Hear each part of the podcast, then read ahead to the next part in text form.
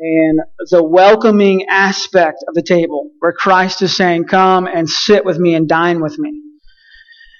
And though we live in a broken world, Psalm 78 reminded us last week that the Israelites had the question, can God prepare a table in the wilderness? I mean, can God provide for us in the place that we are? And the answer is yes, absolutely.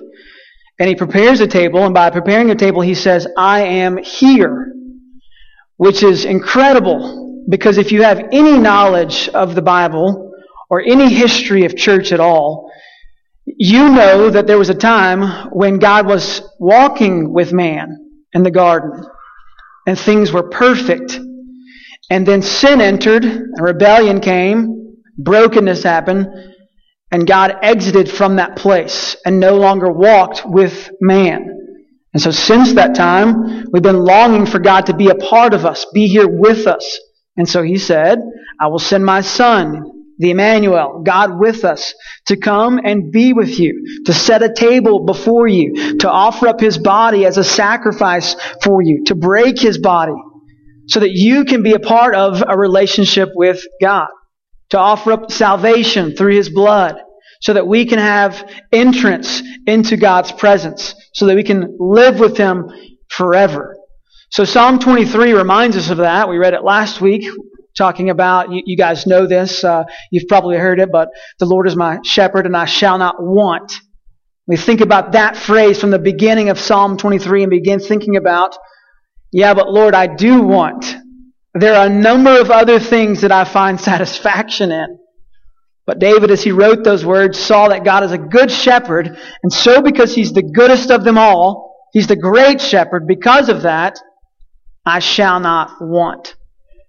And that's where we come today. We come to the table. It's welcoming to all. It's saying God is here. He's among us. He can spread a table in the wilderness, though it doesn't seem like He can. We're going to learn today, uh, or be reminded today, that um, manna comes from heaven. That God provided bread from heaven, rained down bread from heaven, and provided for the table in the wilderness, provided for the Israelites the bread of life. Let's pray together. God, thank you that you are a good shepherd, that you're the greatest shepherd, God. And thank you that in you we can find ultimate satisfaction that all our wants and our desires can be found in you. So today, God, as we talk about Christ being the bread of life, remind us what it means when David said that you make us lie down in green pastures. Remind us, God, that only satisfaction comes from you. God, will you fill us with the bread of life this morning through your word? Would you help us to see our need for you, our desperation for you? In Jesus' name I pray. Amen. My assumption is this that it's been a long time since you've been extremely, extremely hungry. My assumption is, that at some point last week you ate something. You had some kind of meal provided for you in some form or fashion. Maybe it wasn't the greatest. We joke a lot at our house. Uh, growing up, I had a lot of spaghetti, and I say that spaghetti is my least favorite meal. Yet we had spaghetti last night but it still filled me. It still was a meal that I'm very thankful of. In our context, in our culture that we have, we're not super familiar with the desperation for food. I mean, we might look at somebody uh, asking for a handout, a panhandler, someone with a sign on the side of the road that says, I'm homeless and hungry, please feed me. We might look at them and judge them. We might think, oh, are they really hungry? Well, they don't look hungry to me. We, we look at hunger as something to be looked down upon. But as Reese just read, the words of Jesus from Matthew chapter 5 verse 6, Blessed are those who hunger and thirst for righteousness, for they will be filled. So how in our context, how in our Western culture, how in our lack of desperation, our lack of hunger, our lack of thirstiness, how do we preach a hunger and a thirst for righteousness? When we feel like we've already been filled with everything that we need. How do you preach that? I mean, I'm looking out here now, I'm looking at your faces, and you don't look hungry. I'm not saying for food. I mean, I, also let's think about righteousness. I mean, just how hungry are we for, for righteousness? I mean, Christ is putting out something here for us to, to think about. When He prepares a table for us, He sets the bread on the table. And He says, This is the bread of life. John chapter 6 we'll get to here in a moment. But He says, This is the bread of life. I am the bread of life. I want you to be satisfied in me and me alone. Yeah, but Lord, I understand that and I see what the Bible is saying. And I've heard it from traditions of old. I know the correct things to say. I know that I'm supposed to be satisfied in Christ and Christ alone. But I'll be satisfied with Him on Sunday, and the rest of the week, I'll be satisfied in a number of other things. I'll begin searching and running after and pursuing things of this world instead of pursuing Christ and Christ alone.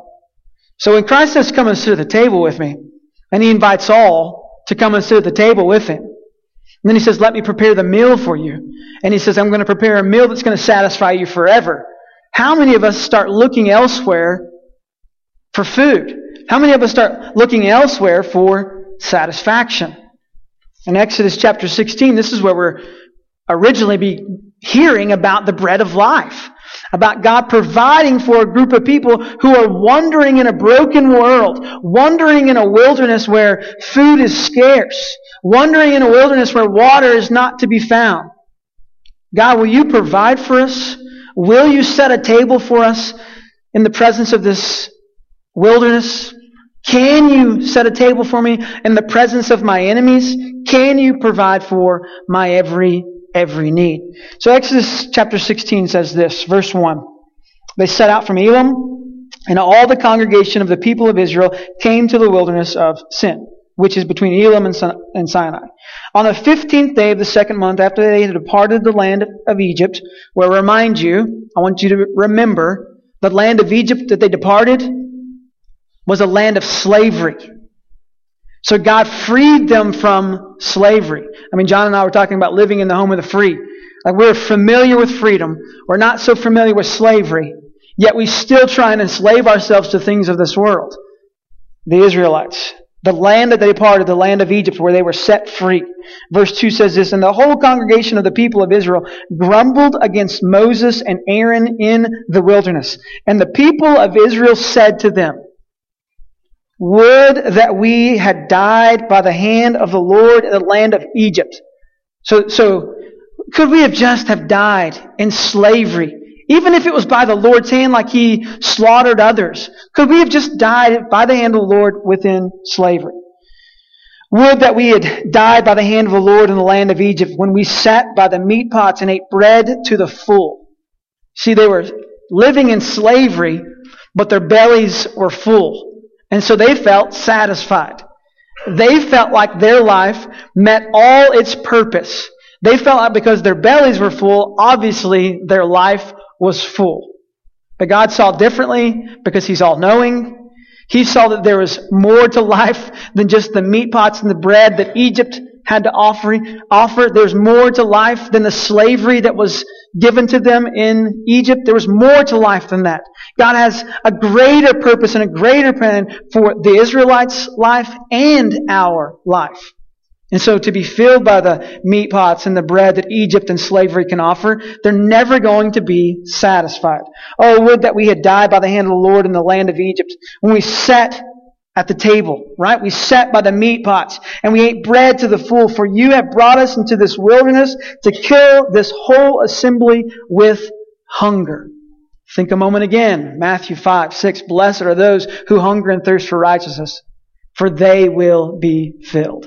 So God brought the Israelites to a place of hunger. Why? So, so, that their attention, so that their gaze would be upon the Lord. Because see, in this world, so often when we're satisfied with it, we no longer fix our attention upon the one who provides. We no, we no longer fix our attention or our heart's affection upon Christ because we're being filled with the things of this world. Oh, just let me sit by the meat pots and the bread. Let me be filled in slavery because I feel good because my belly is full. And believe me, I, I've been to that moment. And there's a place in Albuquerque called Weck's, and they offer French toast and they call it French toast and they call it full belly toast. And there's a reason why they call it full belly toast. And you can live on the full belly toast for at least until the next meal. but your belly will be filled, and you'll think for a moment, satisfaction has come my way. My belly is full. I don't need anything else. And yet God would lead us to a place of hunger so that our eyes will be fixed upon Him. He brought us out into the wilderness to kill this whole assembly with hunger. Then Moses, then the Lord said to Moses, Behold, I'm about to rain down bread from heaven for you.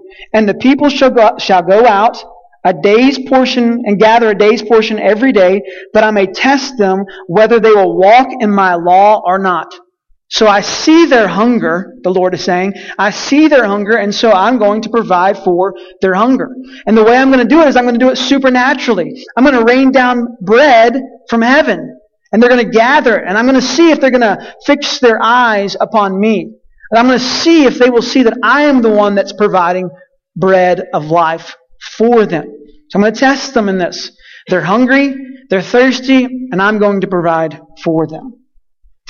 And so, uh, verse 6 says So Moses and Aaron said to all the people of Israel, At evening you shall know that it was the Lord who brought you out of the land of Egypt. And in the morning you shall see the glory of the Lord, because he has heard your grumbling against the Lord. Now, unfortunately, in church world, what we've done is we've taken the last part of that sentence. We've said, He has heard your grumbling against the Lord. And we think that that's the solution to the problem. If we grumble more, maybe the Lord will provide for us. Lord, can you hear my grumbling? Can you hear my complaining? But the whole purpose of this verse, the whole purpose of the thought behind verses 6 and 7 is that our eyes, their eyes will be fixed upon the one who's providing for them.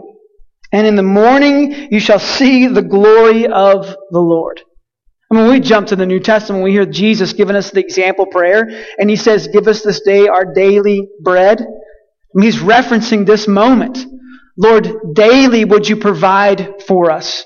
Daily, when I wake up, when I see your glory being revealed to me through your son Jesus, so that I know that I can still be satisfied in Jesus.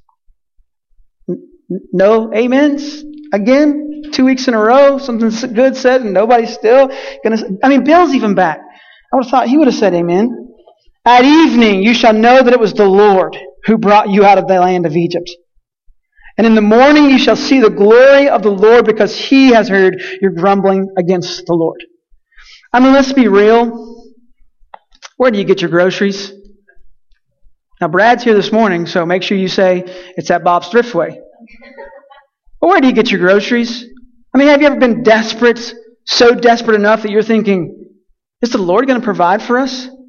I mean, in our context, in our culture, most of us can go down to the food pantry at least, and there's food there ready for us. Have we ever been so hungry that we would say, God, rain down from us?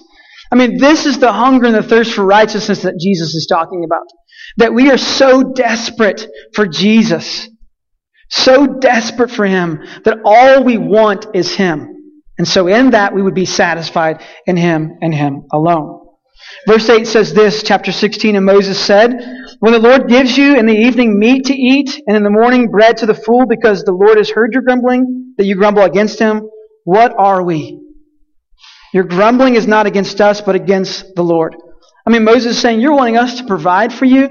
Like, you're thinking that you're going to find satisfaction in Moses and Aaron, or your spouse, or your employer, or your kids, or your grandkids, or your future spouse. That's who I'm going to find satisfaction in, right? Moses saying, Who are we? We are no one. Look, fix your eyes to the Lord. Set your gaze upon Him. Be filled from Him. You will dis- be disappointed. I mean, you, you already have, I'm sure. But you know that if you put all your eggs in one basket and you think that I'm going to be the greatest pastor, second greatest pastor you've ever had, it's not going to be the case. Because I'm human. I'm not Moses, I'm not Aaron, that's for sure, and I'm for sure far from being Jesus. But if I teach you and you teach me to fix our gaze upon Christ, who can actually satisfy us and fill us, oh, we'll be satisfied. Let me tell you how long. Forever. Not just for a moment, not just for five or six or 35 years, but instead for eternity. When we fix our gaze and our affection and our satisfaction in Christ and Christ alone. Verse 9 says this, Then Moses said to Aaron, Say to the whole congregation of the people of Israel, Come near before the Lord, for he has heard your grumbling. Said it again. These people, these Israelites, they were a lot like Americans. And as soon as Aaron spoke to the whole congregation of the people of Israel, they looked toward the wilderness, and behold, the glory of the Lord appeared in the cloud. They looked towards the wilderness, where they knew that nothing good was going to come from. I, humanly, they, they understood that nothing good could come from the wilderness. From the wilderness is hunger. From the wilderness is thirst. Maybe some of them would have turned around and looked back to Egypt and said, I know God's going to provide for me, and if He's going to provide for me, it's probably going to be in that direction.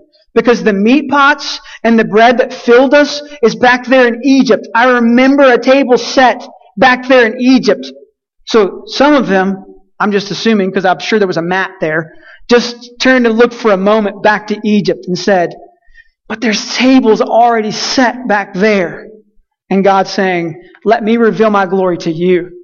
Let me set a table in the wilderness and provide something for you that will satisfy you for life and the afterlife. Let me satisfy you with something for eternity. The whole, the whole congregation looked towards the wilderness, and behold, the glory of the Lord appeared in the cloud. They looked to the place that it shouldn't have been coming from. They looked to the place and saw God. Verse 11, the Lord said to Moses, I have heard the grumbling of the people of Israel, and so say to them, At twilight you shall eat meat, and in the morning you shall be filled with bread. Then you shall know that I am the Lord your God. When will they know? When they eat what God has provided for them and they are satisfied in God. The church needs that more than ever. The world needs that more than ever. We, the sacristans, I, the leader of the sacristans, need that more than ever. Oh God, that I might see that you are providing for me and that I am dining at the table that you have set and I know that you are God and no one else. I am not. Nothing from this world is. God, you are God. And you are the one that's providing for me. Just a couple of statements I wanted to, uh, thought about when this, when I'm reading this. We cannot make the bread. The Israelites couldn't make it. It came from heaven. They were hungry. They didn't look around one day and say, I'm hungry. And so they picked up the dirt and they began making it. They didn't make it. They couldn't purchase it. There wasn't a store like Bob's, a great store in the wilderness to purchase the bread. They couldn't purchase it. And, as we're about to read, they couldn't save it for their own, for the next day necessarily. So they couldn't make it, they couldn't purchase it, and they couldn't save it. But what we'll see later is, God is the one who makes it, and He also, the bread of life, makes you. John 1 tells us that. He makes you and I, the bread of life does.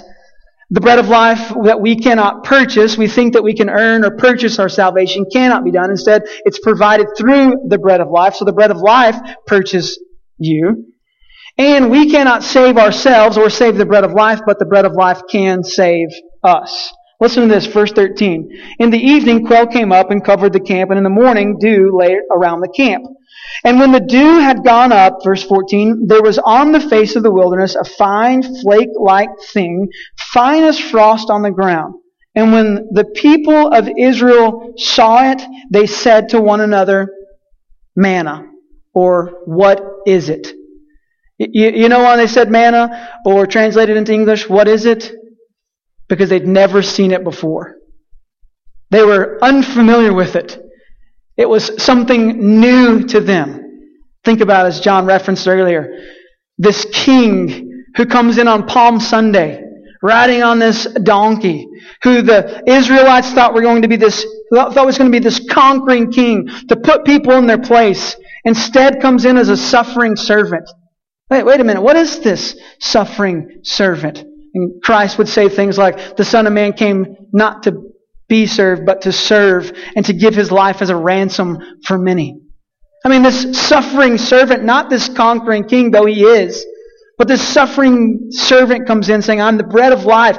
Eat of me and you'll be satisfied forever. What, what is your teacher teaching you? He's talking about his body being broken and his blood being spilled out, and you're going to drink of his blood and eat of his body. This doesn't make any sense. What is this that you're talking about?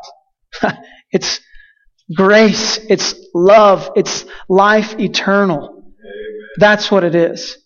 When these people see this, the Israelites, when they see this the next morning, they say, well, what is it? It's manna. We don't understand what it is. It's, it's not from us. It's not something that we've created or we've made. It's not something that we've purchased. And as we see, it's not something that we can save. They said, verse 15, what is it? For they did not know what it was. And Moses said to them, it is the bread that the Lord has given you to eat. And this is what the Lord has commanded.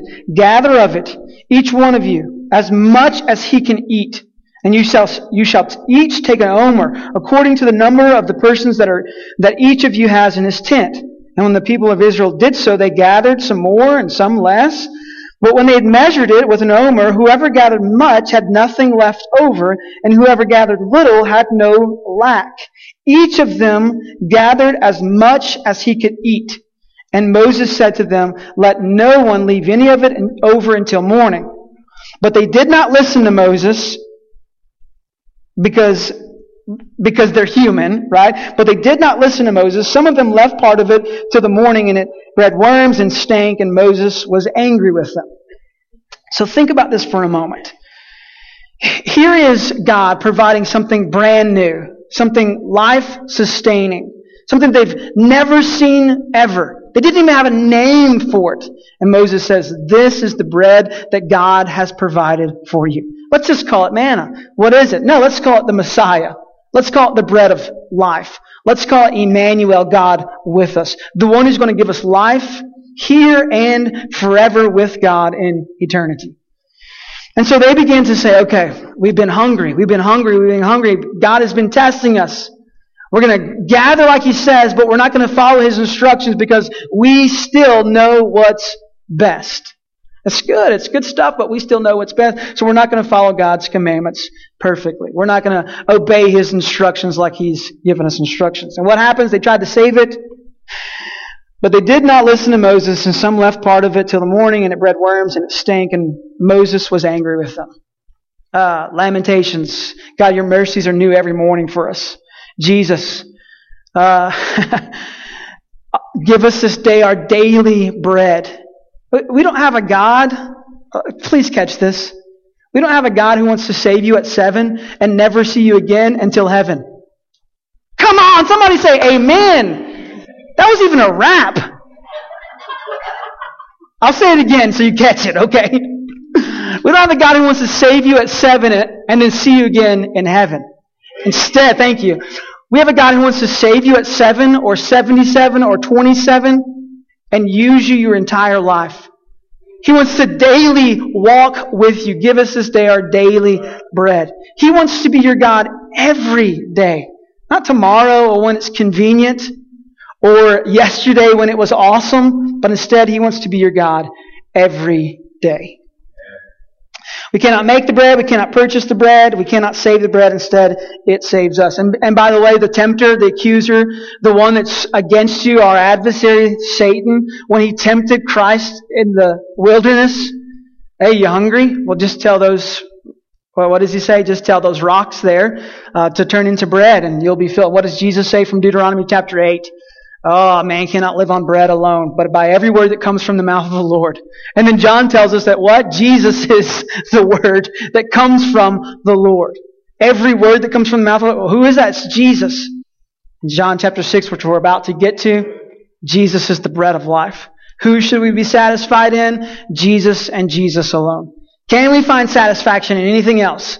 According to the Bible, you cannot. According to Christ, you cannot. According to Moses and Aaron, you cannot. Verse 20, but we'll read it again. But they did not listen to Moses, and some left part of it till the morning, and it bred worms, and it stank, and Moses was angry with them. And morning by morning they gathered it, each as much as he could eat, but when the sun grew hot, it melted. Now here's where it gets really interesting, I think. And on the sixth day, they gathered twice as much bread. Now, don't you just remember? That when they gathered it daily, if they tried to save it, it was going to ruin. It wasn't going to be good for the next day. But God commanded something different, and He said on the sixth day they gathered twice as much bread, two omers each. And when all the leaders of the congregation came and told Moses, he said to them, This is what the Lord has commanded. Tomorrow is a day of solemn rest, a holy Sabbath to the Lord. Bake what you will bake and boil what you will boil, and all that is left over lay aside to be kept till the morning. How many of you are familiar with the Sabbath? Well, well we just don't have enough days in the week. Well, how many of you are familiar with rest? Well, I just I don't have time to rest right now because uh, because I've got all these other things going on, so I don't have time to step back and rest, step back and take a break. And and plus, by the way, like like the world that we live in, the two income society that we live in, if I take a break, like I may not be able to eat the next day. And so I've got to work and I've got to do this and this and this because that's the only way that I'm ever going to be provided for. I mean, that's what our culture has taught us. Work and work and work and then maybe at the end of your life you've worked enough and then you'll be satisfied in your work. And we start guessing and second guessing and doubting and scheming. Well, let's come up with different ways because here's the thing. If God wants us to save up for tomorrow, we've been trying to save this stuff up and it ain't working. I mean, we've been trying to gather extra and save it for ourselves, but it's not working. Is He truly going to be able to provide? Because honestly, I was hungry just a few weeks ago. I was hungry just a few days ago, and I don't want to be hungry like that again. So can God really do what He says He's going to do? Can He really make this stuff last an extra day on this specific day? And God proves faithful. He proves that he's where he's there with them. He proves that this bread of life that's coming down from heaven that they didn't even know what it was is from him and that his glory is revealed every morning, even on the Sabbath morning when we would tend to say, ah, I've got to keep doing what I'm doing because maybe these things are God instead of God. It's an interesting thought that happens here, an interesting scenario that plays out, an interesting part of church history that plays out here. The bread is presented to them daily. The goal of the bread is to see the glory of God, and our eyes would be fixed upon Him. Turn to John chapter 6. And Jesus kind of begins to label Himself as the bread of life. Interesting though, John chapter 6, uh, when we get to the statement where Christ calls Himself the bread of life, Moments before that, he had just fed a large group of people. He'd, he'd fed them with bread and fish, things that were pretty common. Until John earlier, was like, I'm so thankful that this happened at this time and not today. Because in our context today in southeastern New Mexico, if there was a large gathering of people, and there was a powerful speaker, healer, teacher, phenomenal man who walks on water and turns water into wine. So we got to show up for that party. I mean, we, we got this great, I mean, there's a crowd of us coming, and in our context, someone in my house was going to say, how long do you think this is going to last? Should we bring snacks? is it going to last longer than snack time? Because if it's longer than snack time, should we just pack a sandwich? Or, or two, if we're really hungry. In our context, I think instead of just one person having a snack bag or a lunch, I think most of us would provide for our own needs. Yeah, I, I, I, got, I got this under control. In fact, I got a gift card for my birthday, so I'm going to go down to uh, Taco Bell or whatever, or the new burrito stand. What I got this under. I'll, I'll be back. I'm going to provide for my. Hey, you're a great speaker, great teacher. Your signs and your wonders are phenomenal, and I'm starting to believe them. But can you truly provide for my hunger and fill my belly? I'm not sure about that. And so because of that, I'm going to provide for my own, my own self. And then Jesus goes on and he teaches greatly and he says in verse 22, on the next day, the crowd that remained on the other side of the sea saw that there had been only one boat there because Jesus walked on water supernaturally. In uh, verse 23, other boats from Tiberias came near the place where they had eaten the bread of, after the Lord had given thanks. And so when the crowds saw that Jesus was not there, nor his disciples, they themselves got into boats and they went to Capernaum seeking Jesus. Why were they seeking Jesus? Because they'd seen his signs. They'd seen his wonders. They'd seen his mighty deeds and their bellies had been filled. When they found him on the other side of the sea, they said to him, Teacher, Rabbi, when did you come here? And Jesus answered them, Truly, truly, I say to you, You are seeking me not because you saw signs, but because you ate your fill of loaves. Because you were satisfied, is what Jesus is saying. And I'm sure people were redneck like me and say, Ain't that the truth? That was some good bread. And those fish sticks were awesome. And if you got more of that, I'm, I'm here with you all day. They, Jesus said, But because you ate your fill of the loaves, you were satisfied with who Christ is. Do not labor for the food that perishes, but for the food that endures to eternal life, which the Son of Man will give you. For on him God the Father has set his seal. And then they said to him, So what, what, what must we do to be doing the works of God? Obviously, it's like, okay, we want this, but what should we be doing? Jesus answered them, This is the work of God, that you believe in him whom he has sent. But wait a minute. Wait, wait a minute. So you're saying that what we should do is believe in the bread of life? So you're saying that what we should do is believe in the Son of Man? So you're saying that what we should be doing is trusting in Jesus? Yeah, well, remember the Israelites when they woke up in the morning and they did nothing? They didn't purchase it. They didn't make it. They didn't save it. They didn't do anything. What God provided for them a way, provided a table for them in the wilderness, and set it with the bread of life. Oh man, that's why Hosanna is sang.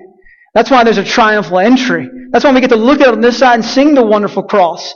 Because we see the bread of life providing life. We see the good shepherd laying down his life for his sheep. We see him providing a way, leading us out of the wilderness and providing us a way to lay down in green pastures. Which, by the way, just for a moment, this is almost like a real sermon. The Greek word to fill or to feed or to satisfy has roots in it. chortazo is the word.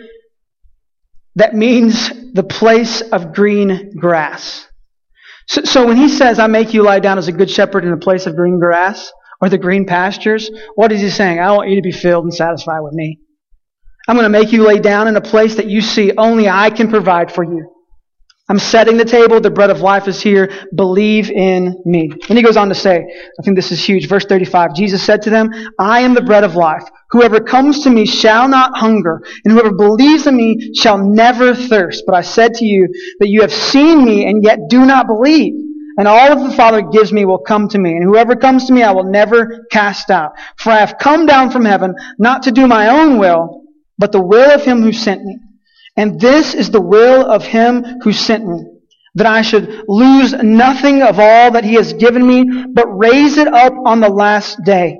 For this is the will of my Father, that everyone who looks on the Son and believes in him should have eternal life, and I will raise him up on the last day. The bread of life set at the table, Christ welcome you saying, I've laid down my life for you. Believe in me. Set your focus upon me. Call me Lord. Sit at the table and eat of the bread of life that can satisfy you, not just for a moment, but can satisfy you forever. Let's pray. God, thank you that the bread of life, also known as the Good Shepherd, also known as the I Am, also known as